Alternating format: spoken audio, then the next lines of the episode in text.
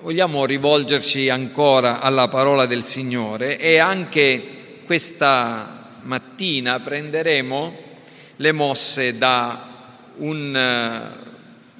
alcuni versetti che troviamo nella prima lettera di Pietro al capitolo 4, i versetti 7 e 8. Domenica scorsa ho cominciato a esporre questo testo in particolare e continuiamo a intrattenerci su alcuni insegnamenti che sono qui contenuti, ma che ci danno l'occasione di guardare anche altrove nella Scrittura. Questo sermone è più a soggetto piuttosto che, diciamo, un'esposizione limitata al testo che leggerò. La fine di tutte le cose è vicina, siate dunque moderati e sobri per dedicarvi alla preghiera. Soprattutto abbiate amore intenso gli uni per gli altri, perché l'amore copre una grande quantità di peccati. Fin qui la parola del Signore. Quindi dicevo che ho cominciato a esporre questo testo parlandovi di ciò che è implicito in questa esortazione, e per quello che possiamo comprendere da quello che Pietro ci dice qui, egli intende che ciascuno di noi si focalizzi e realizzi prima di tutto in quale fase della storia della redenzione noi ci troviamo.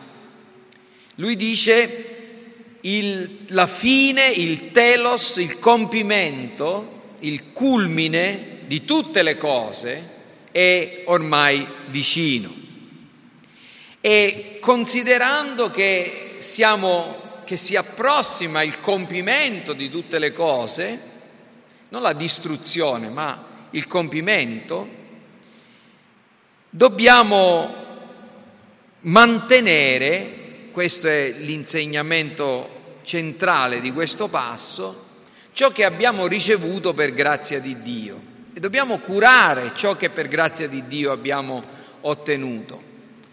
Dobbiamo curare e mantenere quella mente sana che abbiamo ricevuto in virtù della rigenerazione.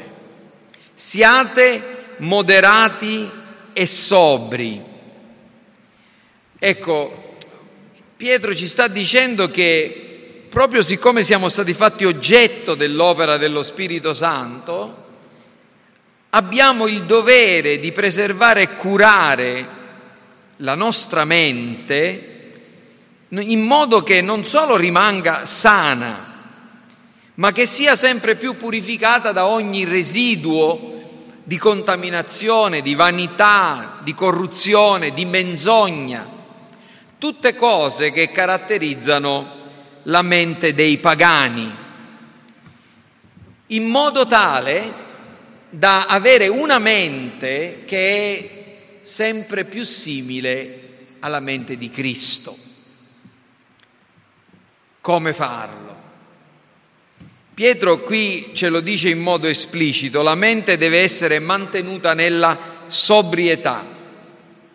Nel nostro testo abbiamo due parole che in realtà traducono una sola parola in greco, un verbo all'imperativo, che qui viene tradotto siate dunque moderati e sobri. In realtà traduce una sola parola che primariamente ha il significato di, appunto, mantenersi sobri, cioè astenersi dal vino o da qualunque sostanza che annebbia, che offusca la mente, da qualunque sostanza che ci intossica. Quindi viene indicato questo dovere di possedere una mente lucida, una mente in grado di pensare in modo corretto, una mente che non è aggravata, assonnata, distratta, E quindi lo stesso apostolo continua col dire che lo scopo di una tale cura è quello di dedicarsi alla preghiera. Perché dobbiamo avere una mente sana? Perché dobbiamo avere una mente lucida? Perché dobbiamo avere una mente sveglia? Allo scopo di dedicarci alla preghiera.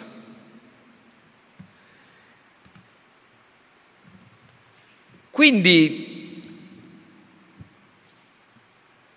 il nostro dono, il dono che abbiamo ricevuto da Dio di questa mente sana, deve essere custodito per letteralmente, e questa è una traduzione migliore, vigilare o vegliare o stare svegli alla preghiera o nella preghiera. Il verbo che viene utilizzato qui alla fine del versetto 7 lo troviamo anche in seconda Timoteo al capitolo 4, il versetto 5, dove Paolo, scrivendo al suo diletto figlio, gli dice: sii vigilante in ogni cosa, sii sveglio in ogni cosa.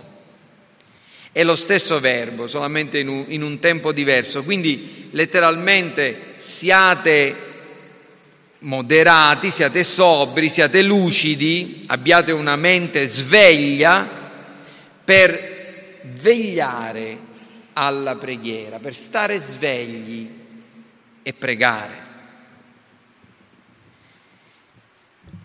Quindi domenica scorsa, per quanti erano presenti, ricorderanno che ho detto due cose fondamentalmente. Ho detto che cos'è la mente, secondo l'insegnamento del Nuovo Testamento, cos'è la mente e perché è tanto importante mantenerla sana. Non ripeterò quelle cose, ma questa mattina voglio concentrarmi su qualcos'altro, cioè quali mezzi Dio ha stabilito, quali mezzi il Signore ha messo a nostra disposizione affinché noi possiamo rimanere svegli e attivi e quindi dedicati alla preghiera. Non so dove arriverò, diciamo vorrei concludere questo messaggio anche dandovi alcuni esempi di persone che non hanno seguito questo consiglio e ne hanno pagato le conseguenze, e poi offrirvi anche qualche esempio, qualche tecnica che possiamo utilizzare per pregare secondo la volontà di Dio. Non so se ci riusciremo questa volta, se non ci riusciremo questa volta continuerò domenica prossima. Ma prima di andare a guardare questi mezzi, vorrei dare a tutti quanti voi un avvertimento. Qual è l'avvertimento? Sono certo che nessuno o probabilmente pochissimi tra voi solleveranno delle riserve sulle cose che dirò questa mattina. Mi aspetto da un uditorio come il vostro che le accettiate senza riserve, ma non perché ve le dico io, perché sono, come dire, delle verità fondamentali della fede cristiana. Però, come sempre succede, affinché la verità possa avere efficacia nella nostra vita, non basta approvarla. Molte volte noi ascoltiamo la parola di Dio e diciamo: sì, è vero, è giusto, è buono, diamo il nostro amen. Magari mentre ascoltiamo prendiamo anche delle buone risoluzioni, ma le cose che dirò potreste anche considerarle vere, approvarle buone, come buone, giuste, entusiasmarvi, fare dei buoni propositi, ma non cambierà nulla nella vostra vita se e fino a quando non le metterete in pratica. Quello che dirò stamattina non è alta teologia, assolutamente no, è teologia a livello rasoterra, come si dice, sono questioni estremamente pratiche, e possedere una mente sana, fratelli e sorelle, vi assicuro che richiede prima di tutto tanta umiltà e tanta pazienza, ed è una grazia da coltivare con costanza, dedicandoci del tempo, tanto impegno e tanta fatica. Perciò non vi accontentate di dire il pastore ha detto cose vere, cose buone, cose giuste. Se riconoscerete che le cose stanno così, le cose che vi dirò sono vere, buone e giuste, fate qualcosa affinché possiate metterle in pratica. Altrimenti anche questo sarà uno dei tanti insegnamenti che cadranno nel vuoto. E come dice Giacomo, vi sarete guardati un po' con la vostra faccia in uno specchio e poi dopo un po', lasciando lo specchio, vi dimenticate tutto e tutto continuerà come prima. Non è questo il mio obiettivo e non è stata questa la mia preghiera, e per questa ragione ho voluto dare questo avvertimento prima di iniziare. Quindi quali sono i mezzi principali per questa cura della mente? È dono di Dio ed è grazia di Dio ed è nostro dovere possedere una mente sana, ma come possiamo farlo? Gli strumenti che Dio mette a disposizione sono sicuramente in maggior numero rispetto a quelli di cui io vi vorrò parlare, vi parlerò questa mattina e magari in seguito, ma io voglio parlarvi soltanto di due strumenti che sono i principali. Il primo strumento è la meditazione e il secondo è la preghiera. La meditazione cristiana, che cos'è? La meditazione, vedete, si parla molto di meditazione e l'idea contemporanea intorno alla meditazione, che è influenzata dal pensiero orientale, è egocentrica o al massimo spersonalizzante. Ho un orologio elettronico che ha un'applicazione, dove una delle applicazioni si intitola appunto, si chiama proprio meditazione. Ogni tanto per curiosità la lancio per vedere che come mi vuole guidare o come mi guiderebbe nella meditazione, e mi dà questi messaggi. Quando cliccate e fate partire questa applicazione, dice rifletti cambiano ogni volta, ma questi, ve ne leggo alcuni che ho preso uno dopo l'altro, giusto per farvi intendere come viene considerata la meditazione. Rifletti sull'ultima volta che hai coltivato la gentilezza nei tuoi confronti e su ciò che hai provato. E poi dice stai un minuto e rifletti sull'ultima volta che hai coltivato la gentilezza verso te stesso.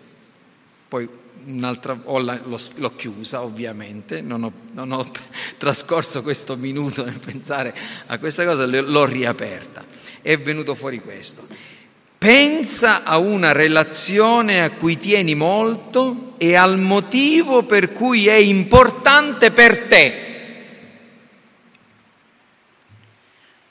Oppure, l'ho chiusa, l'ho riaperta. Pensa a una persona che vedrai presto, immagina come ti sentirai tu dedicandole tutta la tua attenzione. Un altro.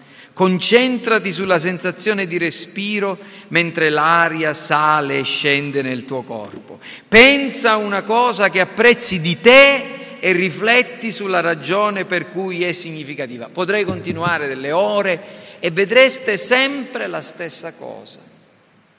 Si viene esortati a pensieri che sono incentrati su noi stessi, sui nostri sentimenti, su come ci sentiamo e sul nostro magari personale senso di benessere. Ora, il modo in cui viene utilizzata la mente nella meditazione di questo genere ha lo scopo di farci raggiungere uno stato di benessere o di tranquillità.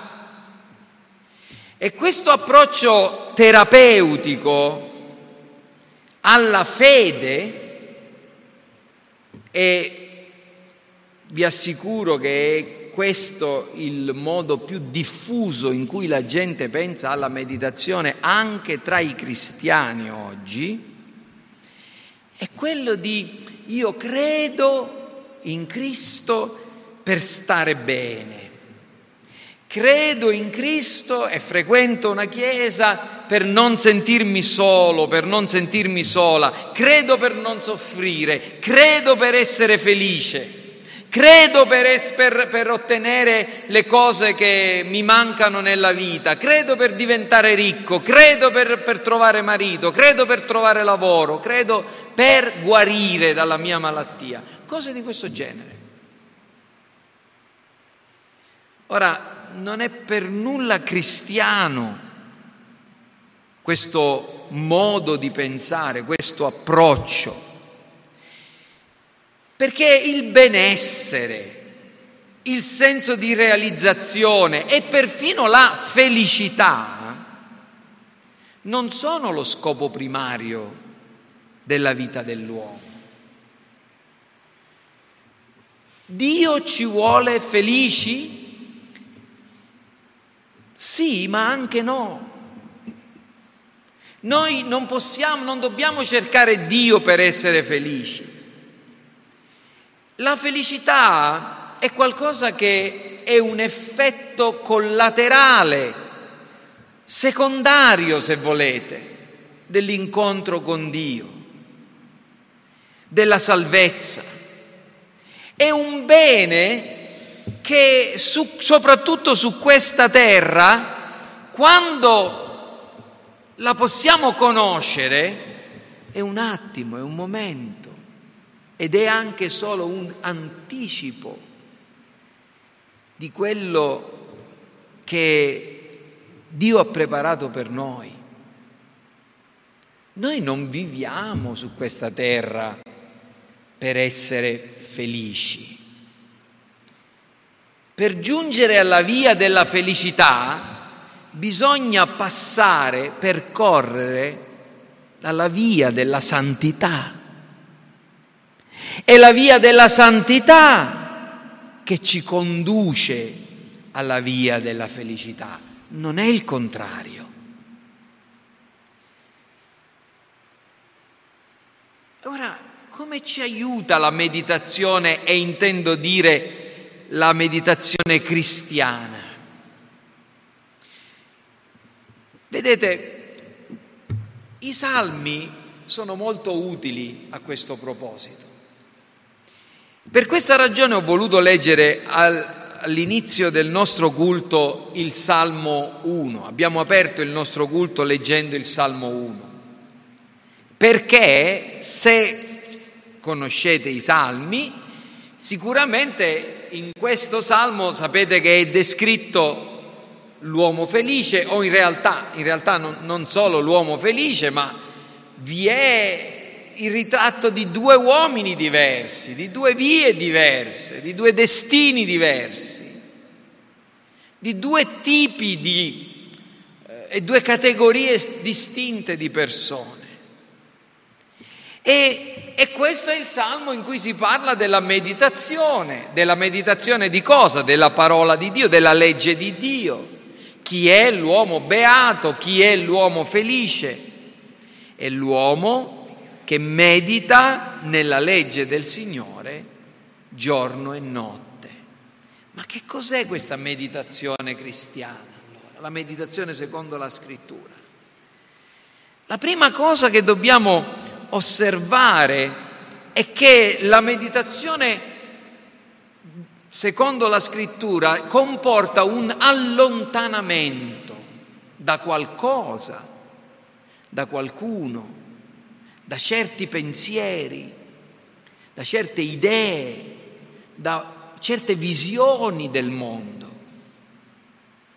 Guardate come inizia il Salmo: beato l'uomo che non cammina secondo il consiglio degli empi, che non si ferma nella via dei peccatori, né si siede in compagnia degli schernitori. Prima della meditazione c'è una distrazione, cioè un allontanamento da ogni influenza distruttiva.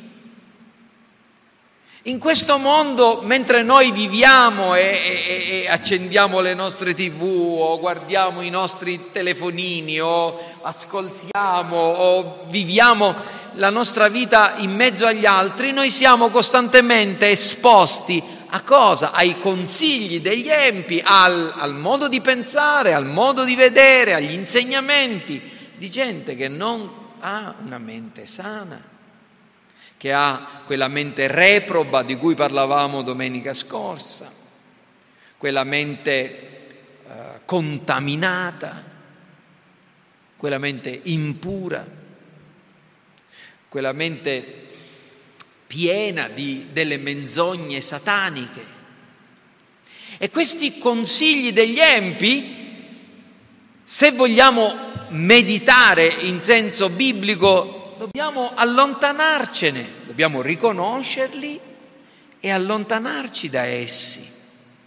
Le idee, gli stili di vita, perfino le persone di un certo tipo devono essere allontanate da noi, perché fino a quando le loro parole, i loro pensieri, il loro modo di essere, il loro stile di vita avranno influenza sulla nostra consapevolezza, fino a quando sentiremo le loro parole, le loro voci, noi non riusciremo ad avere la mente sgombra dalle immondizie che ci impediscono di correre tra le braccia del Padre. E per questo dobbiamo imparare a coltivare la disciplina della solitudine e del silenzio. Questi giorni che sono stato in vacanza, diciamo, è uno dei momenti più belli, o alcuni momenti, sono stati tutti belli momenti, anche i momenti in cui sono stato insieme ai fratelli, alle sorelle, agli amici, abbiamo mangiato insieme, con mio figlio Luca, abbiamo fatto delle lunghe passeggiate in bicicletta insieme, me lo sono goduta tutta questa settimana, ve lo assicuro.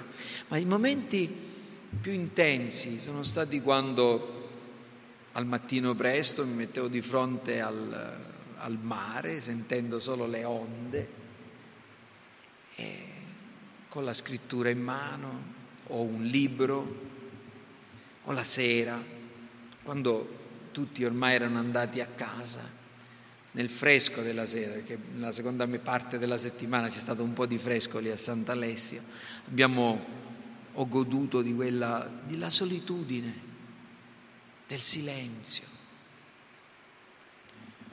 Pensate all'ultima volta in cui siete stati soli e in silenzio per più di 5 minuti.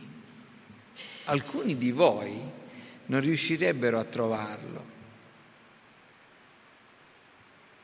perché devono avere sempre una canzone nelle orecchie, un televisore acceso, un video che gira sul telefonino o sul tablet o qualunque altra cosa, o le chiacchiere di un'altra persona al telefono.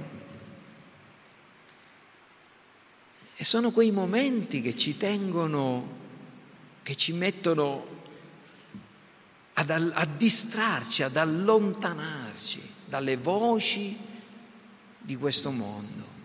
Beato è l'uomo che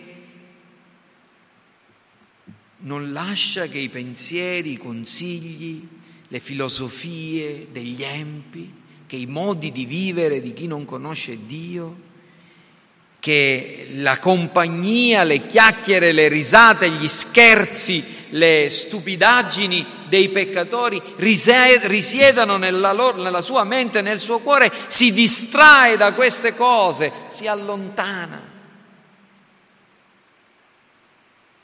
Questo significa che noi dobbiamo fare una selezione accurata e coerente delle fonti delle nostre influenze formative. Questa è la vera e sana distrazione, nel senso inverso di come abbiamo ascoltato domenica scorsa. Vi ricordate che domenica scorsa ho descritto la dinamica della tentazione in Giacomo 1, dal versetto 13 al versetto 15. Quando uno è tentato, non dica di essere tentato da Dio, perché Dio non tenta alcuno né può essere tentato dal male, ma quando uno è tentato dalla propria concupiscenza che lo attrae e lo inganna, lo adesca, lo imbroglia. E vi ho detto che la tentazione è proprio questo, una distrazione da ciò che è sano, santo, giusto, buono, onesto, vero, è un rivolgere la nostra attenzione, i nostri pensieri, le nostre orecchie, i nostri occhi, il nostro cuore verso ciò che è contrario alla volontà di Dio. Così inizia la tentazione. Come comincia la meditazione? Nel senso esattamente opposto, quando noi ci distraiamo da ciò che sono i consigli degli empi, la via dei peccatori, il banco degli schernitori, e continua in modo diverso.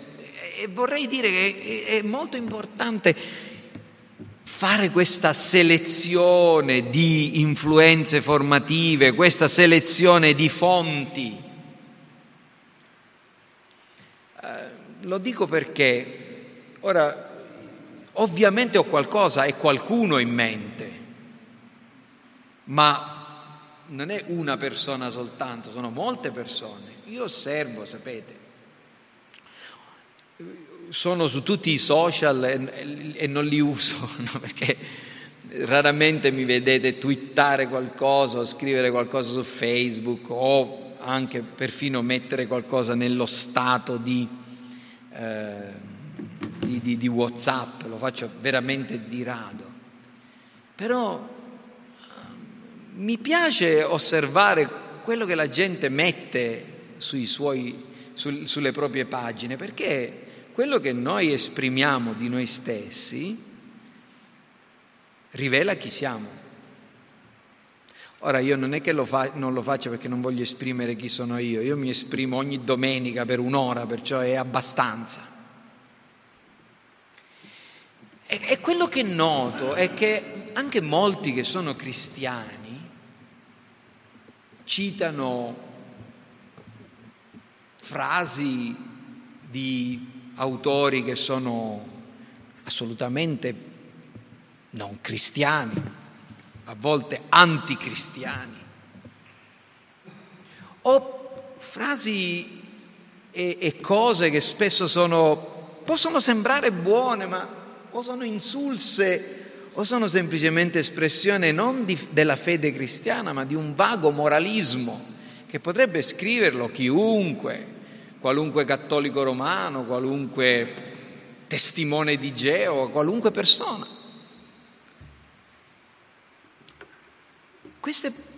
Mi domando se per voi, per i cristiani, c'è questa attenzione alla selezione delle fonti. A chi date attenzione, a chi ascoltate, a chi prestate il vostro orecchio, il vostro cuore, i vostri sentimenti, di chi approvate il pensiero.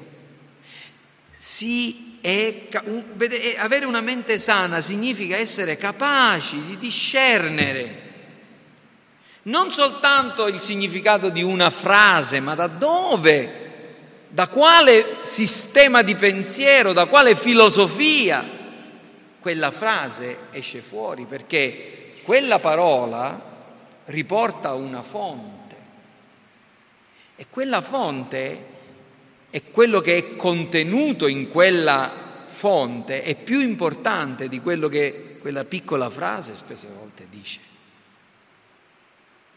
Io ricordo che una volta mi trovavo alla scuola biblica e ci fu una persona che doveva discutere la propria tesi, e a un certo punto nella sua tesi c'era una frase che era stata tratta dagli scritti di Ignazio di Loyola. Uno dei professori lo fece nero, perché Ignazio di Loyola è stato il fondatore della Compagnia di Gesù, dei Gesuiti, uno dei più grandi nemici del protestantesimo. Magari quello che aveva detto potevano essere belle parole, non era una eresia in sé per sé, ma veniva da un nemico della fede. E giustamente quel professore distrusse il lavoro di quello studente. Dobbiamo fare attenzione, perché le persone che noi facciamo a parlare attraverso di noi dicono molto di noi stessi, dicono da chi noi ci abbeveriamo, per esempio, e da chi assumiamo le nostre idee.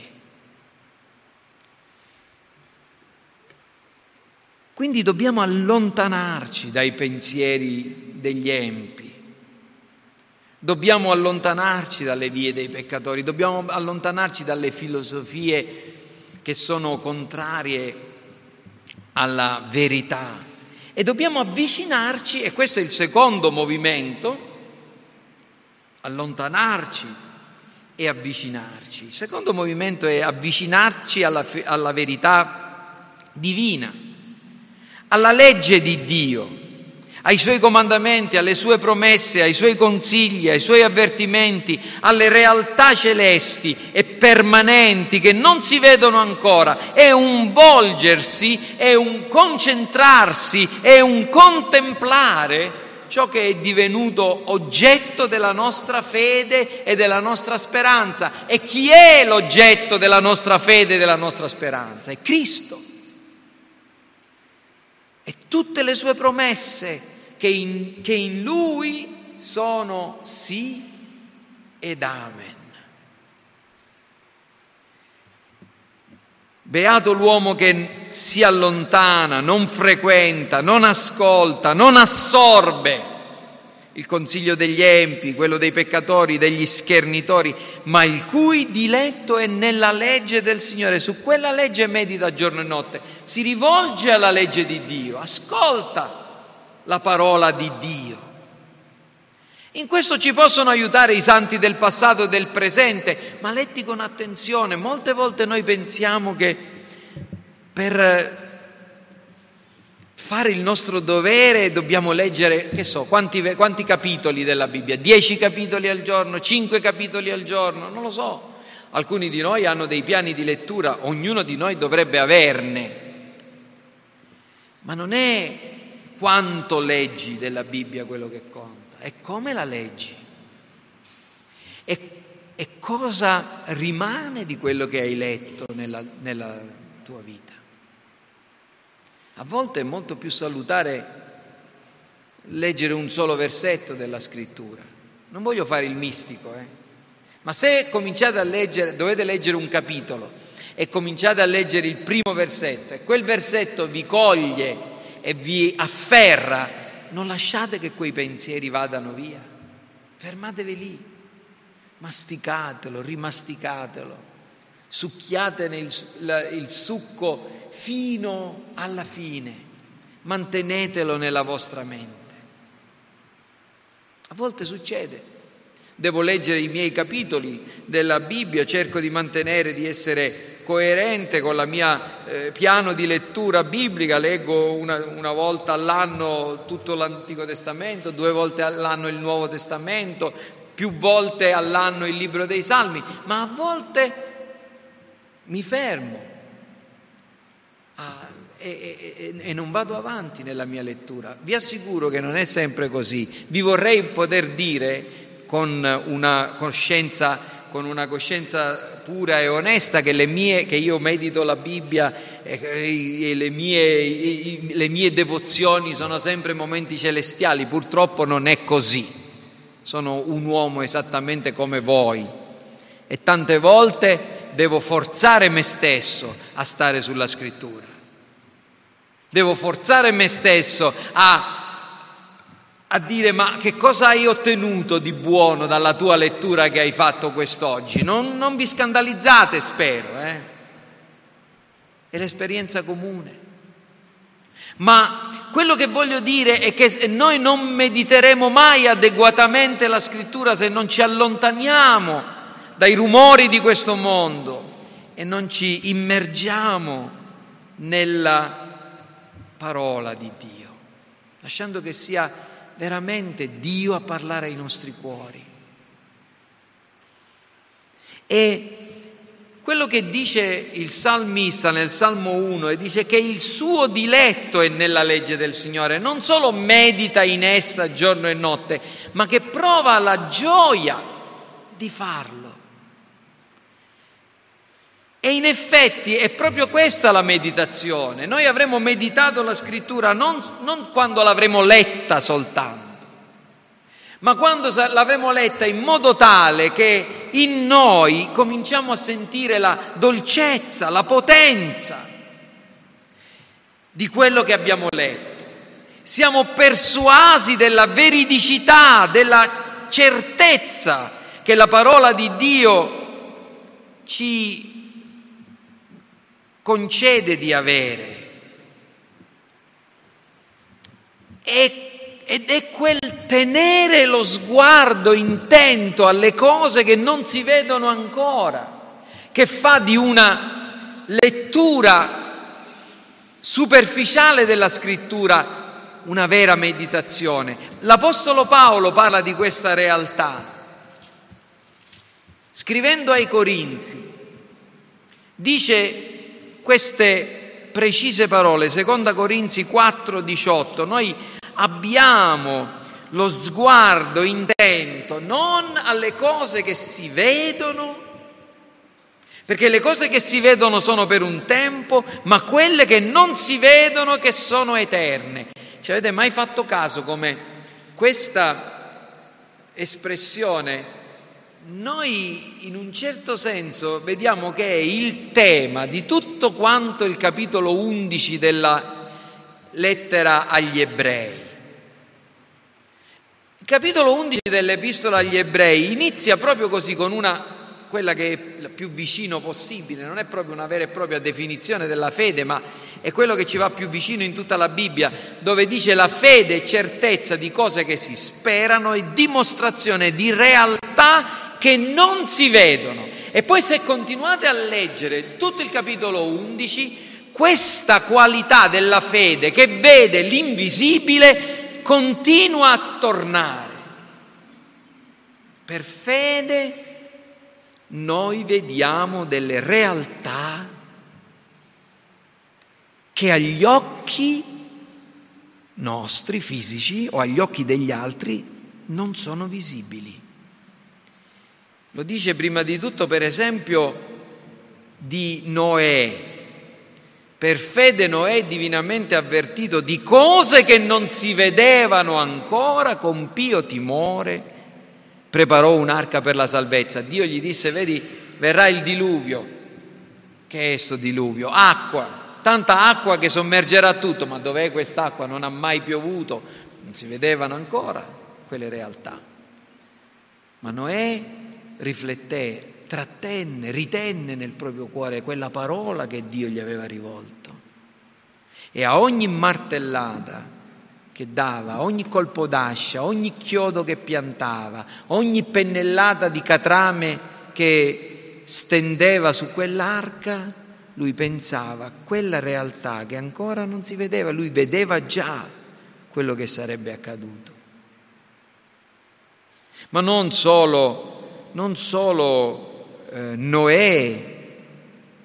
Noè, ancora si parla di Abramo, che aspettava la città che ha le vere fondamenta, il cui architetto e costruttore è Dio. Dio gli aveva fatto una promessa riguardo al futuro, e quel futuro che lui poteva vedere era la terra promessa. Ma Abramo guardava oltre la terra promessa, una città il cui architetto e costruttore è Dio. Concentrava la sua attenzione su realtà che non si vedevano ancora, realtà invisibili. Tutti costoro sono morti nella fede senza ricevere le cose promesse, ma le hanno vedute e salutate da lontano. Versetto 13. Vedete questa qualità della fede. La fede è necessaria per la meditazione. Ci fa fissare lo sguardo su cose che non si vedono ancora. Abramo che offre il proprio figlio, come possiamo essere capaci di compiere atti eroici nella fede?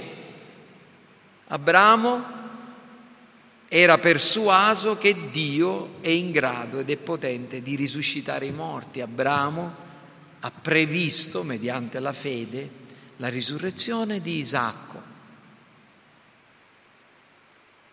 Ancora, per fede Isacco benedisse Giacobbe ed Esaù anche riguardo a cose future, cose che non si vedevano.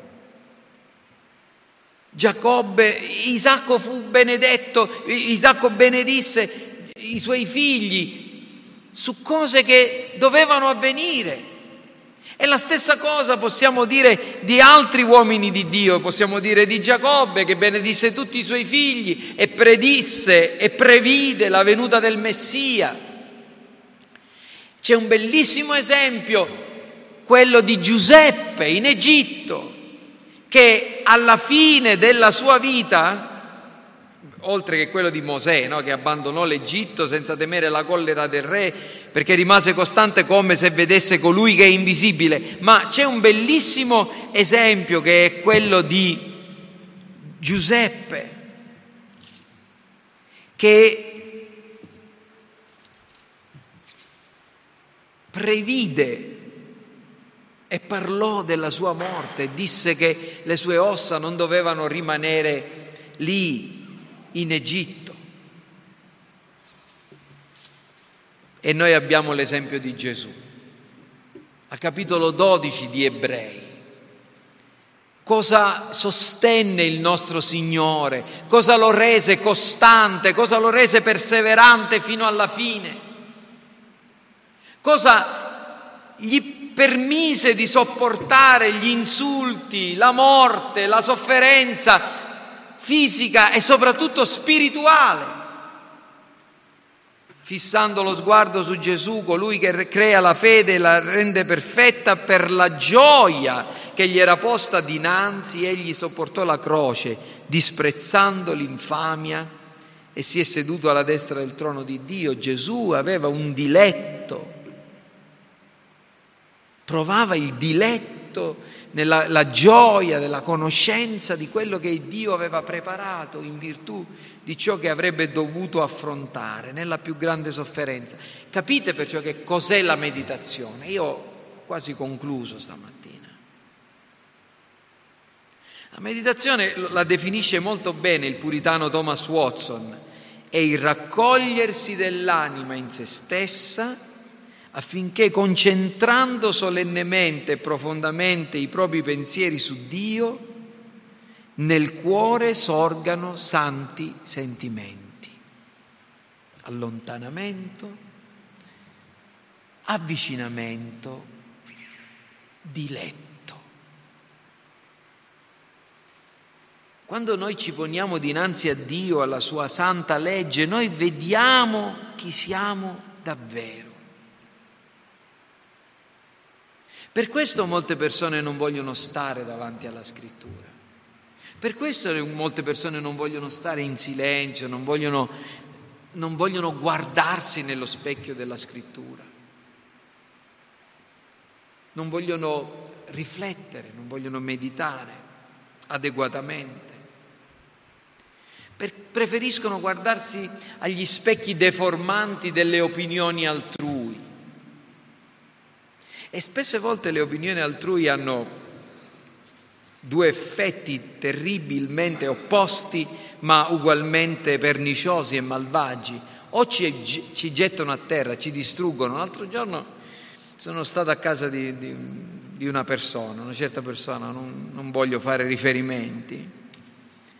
Era un padre che, sono stato testimone di una conversazione tra un padre e un figlio, ed è stato qualcosa che mi ha rattristato profondamente, perché il figlio era ormai abbastanza cresciuto, avrà probabilmente 27-28 anni, e ho visto questo padre che ha provato in tutti i modi ad offendere il figlio, e gli ha detto: ma tu chi sei? E ha detto un nome, no? In siciliano, tu sei Peppe Nasedda, e lui ha detto: ma perché, chi è questo Peppe Nasedda? Nessuno, come per dire tu sei nessuno. Un figlio che si sente dire dal proprio padre non sei nessuno, sei nessuno, io credo che è una delle cose più scoraggianti che si possono mai sentire dire. E non mi meraviglio che c'è tanta gente che rifiuta l'idea della paternità di Dio, perché ha avuto padri così, che li hanno umiliati, che li hanno offesi, che non hanno saputo educarli, non li hanno saputi indirizzare, non li hanno saputi valorizzare, correggerli anche, certo, istruirli. Ma a volte a noi invece piace sentire le lodi delle persone. C'è gente che nei propri profili social cambia fotografia ogni 5 minuti. Perché? Perché gli piace sentirsi dire: che bella foto, come stai bene, come sei bello, come sei bella, e cose di questo genere. Ma davvero abbiamo bisogno di queste cose? Noi non dobbiamo guardarci negli specchi deformanti che o ci avviliscono o ci adulano in qualche modo degli altri. Dobbiamo guardarci nello specchio della Scrittura, perché davanti a Dio noi siamo davvero quello che siamo. La parola di Dio, la legge, il Vangelo ci umilia e ci rialza. Ci mostra la nostra piccolezza e la nostra preziosità. Ci fa piangere e ci fa gioire. Ci uccide e ci risuscita.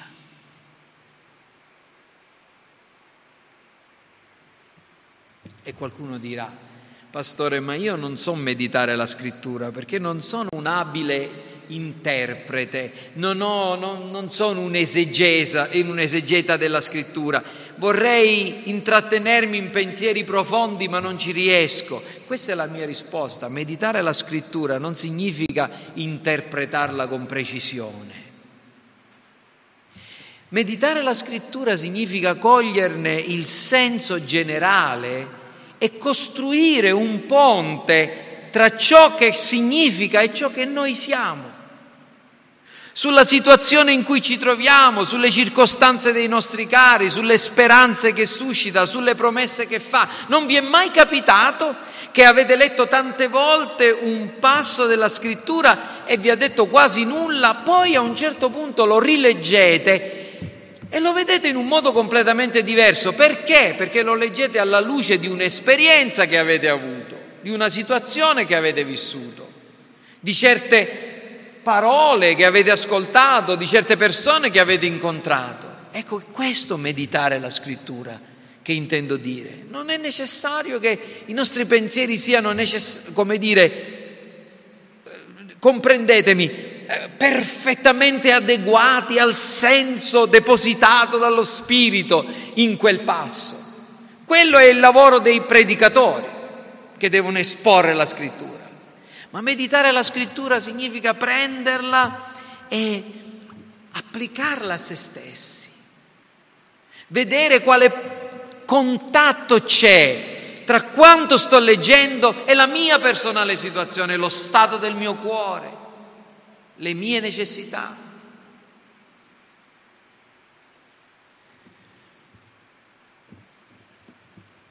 Significa riflettere sulle cose che hanno segnato la nostra esistenza, vedere alla luce della rivelazione divina come queste cose assumono significato, siano esse dolori, gioie, vittorie, sconfitte, perfino i nostri peccati, perfino le nostre omissioni. Beato l'uomo che non cammina secondo il consiglio degli empi, che non si ferma nella via dei peccatori, né si siede sul banco degli schernitori, ma il cui diletto è nella legge del Signore, su quella legge medita giorno e notte. E il Salmo continua: egli sarà come un albero piantato vicino a ruscelli, il quale dà il suo frutto nella sua stagione e il cui fogliame non appassisce, e tutto quello che fa prospererà. Questo verso ci mostra cosa attende una tale persona mediante la bella metafora dell'albero che è stato piantato in prossimità di ruscelli, che è verdeggiante, che è rigoglioso, che è fruttuoso, che conoscerà il vero successo. Questa è una parola di speranza, di conforto. Se il nostro benessere, se la nostra felicità dipende da qualche creatura, se c'è qualcuno o qualcosa in cui o al quale o alla quale noi possiamo dire tu sei la mia vita, sia esso un amico, un'amica, un fidanzato, una fidanzata, un marito, una moglie, un figlio, una figlia, una cosa, una casa. Quando questi ci saranno tolti o ne veniamo privati, che cosa sarà la nostra vita? Quando, se io faccio dei miei figli la mia vita, io l'ho sentito dire, generalmente lo dicono più le mamme che i padri, va bene? Siamo chiari, ma è così. Tu sei la mia vita. I figli ci lasciano, se ne vanno. È giusto che sia così. Deve essere così. Non sono i figli o i mariti o le mogli o le cose la nostra vita. Quelle cose, se diventano la nostra vita, sono degli idoli. E se noi facciamo di un idolo la cosa più importante della nostra vita, non ci resterà che la depressione, lo scoraggiamento, l'avvilimento, il vuoto quando ne saremo privati, la miseria, lo sconforto, la solitudine. Ci sono cose che non ci possono mai essere tolte. Su quelle dobbiamo fondare la nostra vita e in quelle noi dobbiamo sperare, anche contro speranza. L'uomo che, la donna, l'essere umano che si allontana dai pensieri degli empi, che si avvicina alla parola di Dio, che fa di essa il suo diletto, sarà come un albero piantato presso ruscelli. Avrà la fonte della propria vita e della propria gioia, della propria prosperità costantemente a disposizione.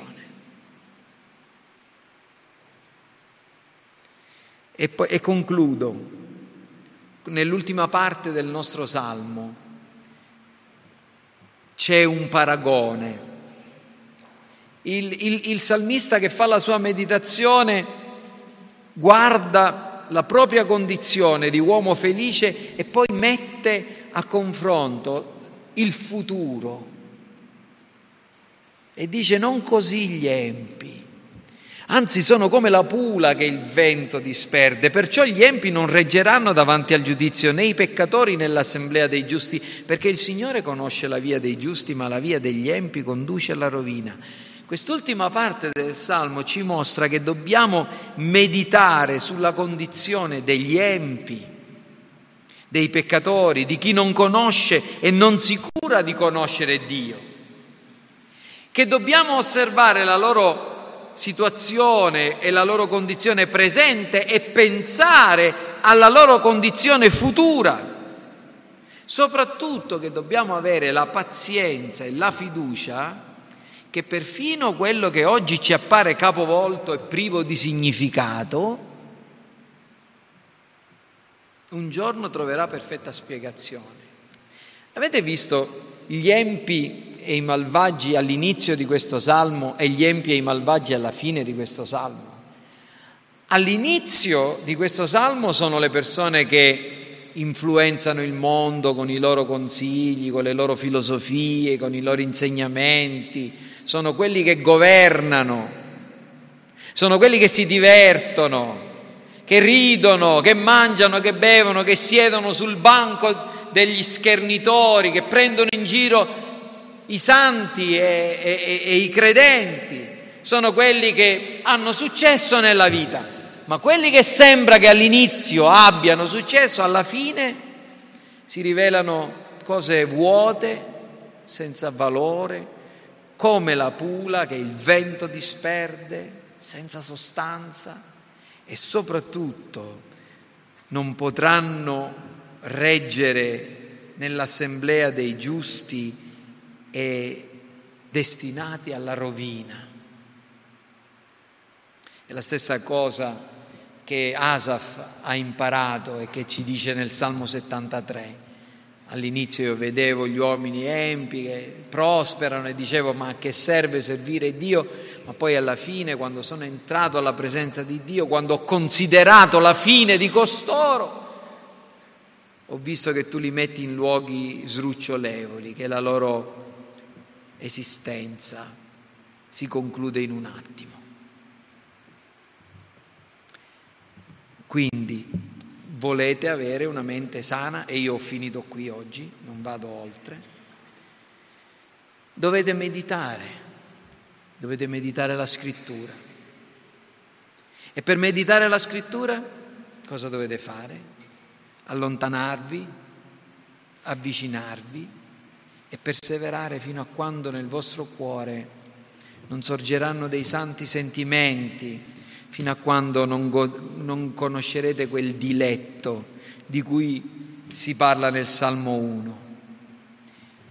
E così la nostra mente sarà sveglia per poter fare quello che è indispensabile per essere pronti ad attendere il culmine, il compimento di tutte le cose, cioè dedicarci alla preghiera. La prossima volta parleremo della preghiera. Adesso vogliamo pregare. Chiniamo il capo.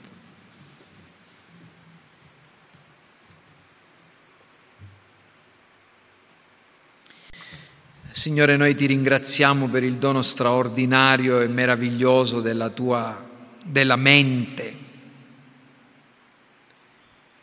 Ti ringraziamo, Signore, perché abbiamo vissuto per tanto tempo con le nostre menti contaminate da idee, da pensieri del tutto estranei alla verità, quelli che la tua parola definisce i consigli degli empi, le vie dei peccatori. Le abbiamo percorse, Signore, anche con grande soddisfazione e grande follia. Ma noi ti ringraziamo perché a un certo punto della nostra vita ci sei venuto incontro e ci hai dato una nuova mente, un nuovo cuore, hai trasformato la nostra esistenza. E la tua opera potente nel cuore, o Signore, ci richiama alla cura di questo dono prezioso di una mente sana che ci hai fatto. Oh Signore, nessuno di noi potrebbe pensare correttamente se tu non ci avessi messo in condizione di farlo, ma ciascuno di noi ha il dovere, oh Padre, di riempire la propria mente di quei pensieri che onorano e glorificano il tuo nome, che ci guidano verso la verità, la giustizia. Ti preghiamo perciò, Padre nostro, che così come è stato detto questa mattina, che pure con grande semplicità, tu ci aiuti a prendere delle buone risoluzioni e a cambiare il modo in cui trascorriamo il nostro tempo, soprattutto quel tempo in cui possiamo rilassarci, siamo distanti e lontani dai nostri doveri più pressanti, per coltivare la sana e santa e buona comunione con Dio. Aiutaci, o Signore, a riempire la nostra mente di pensieri che ti glorificano, che ci trasformano, che ci rendono più simili a te. E grazie per ogni cosa, nel nome di Gesù. Amen.